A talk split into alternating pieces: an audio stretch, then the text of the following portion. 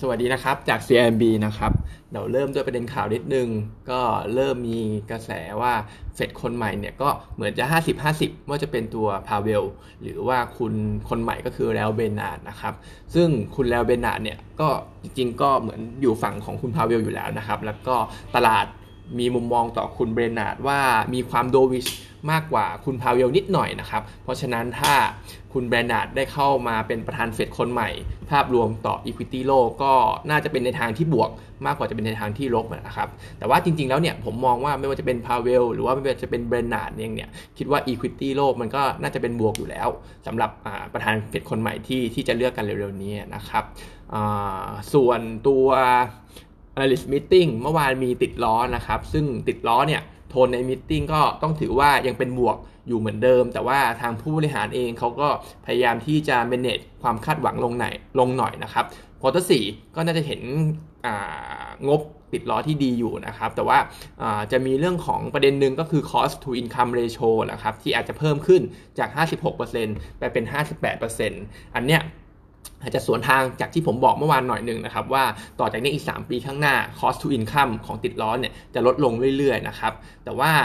มันที่มันเพิ่มขึ้นในควอเตอร์สีเองเนี่ยมันไม่ได้เป็นปัญหาอะไรนะครับ มันแค่อาจจะมีเรื่องของ marketing expense เพิ่มเข้ามาหน่อยหนึ่ง analyst เรายังมีมุมมองเหมือนเดิมว่าไอ้พวกค่า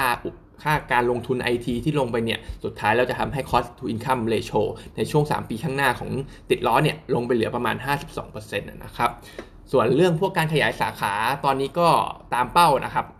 ที่พูดไว้ตอน IPO เนี่ยตอนนี้ก็ขยายได้ตามเป้า แล้วก็ในส่วนของ buy now pay later เขาไม่สนใจนะครับ คิดว่าจะไม่ทำเพราะฉะนั้นเองเนี่ยติดล้อโดยรวมโทนใน meeting เมื่อวานยังเป็นบวกอยู่ แล้วก็เป็น top pick ในกลุ่มของจำนำทะเบียนรถของเรานะครับอ่า target price เราให้ไว้ 47 บาทนะครับ ส่วน paper วันนี้มีตัวของ EPG นะครับ ซึ่ง EPG เนี่ยเมื่อวานผมเกริ่นแนะนำไปคร่าวๆแล้วว่าผมจะชอบในในธีมของ anti oil หรือว่าในธีมของน้ำมันขาลงนะครับ ซึ่งวันนี้ analyst เขาก็ออก paper มาพอดีนะครับ ก็ support idea ของผมเมื่อวานนะครับ เรื่องแรกเลยธุรกิจ a e r o f e c นะครับฉนวนกันความร้อน รายได้ส่วนเนี้ยโตได้แน่นอนใน quarter สามของเขา หรือว่า quarter สี่ตามปีปฏิทินนะครับ น่าจะเห็นการเป็นบวก Q on Q แน่นอนสำหรับ Aero f e c ฉนวนกันความร้อนจาก 1 เลย Demand Recover นะครับ 2. ราคาขายปรับขึ้นในไทยเนี่ยปรับขึ้นไปแล้วในเดือนพฤศจิกตรงนี้ แล้วก็ใน US เราจะปรับเพิ่มขึ้นด้วยในประมาณ 10%นะครับในเดือนธันวาคมที่จะถึงนี้นะครับ เรื่องของพวก petrochem ที่เป็นวัตถุดิบของเขาก็เริ่ม ตัวราคาเนี่ยก็เริ่ม drop ลงมาแล้วสำหรับ feedstock ต้นทุนเนี่ยน่าจะดีขึ้น แล้วก็สุดท้ายเลยอินโนเวชันใหม่ของเขานะครับไอฉนวนกันกันความร้อนเนี่ยปกติใช้ไฟเบอร์ใยแก้วนะครับ แต่ว่าตอนนี้เขาเหมือนจะเปลี่ยนเป็นแผ่นยางสังเคราะห์ที่คุณคุณสมบัติพอกัน แต่ว่า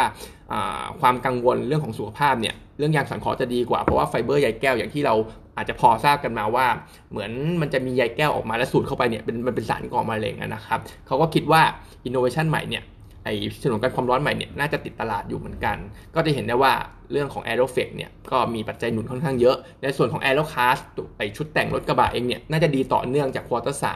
มีออเดอร์ OEM ใหม่เข้ามาด้วย backlog เก่าก็ยังเยอะอยู่นะครับแล้วก็มีแผนที่จะปรับราคาขายเพิ่มขึ้นด้วยนะครับ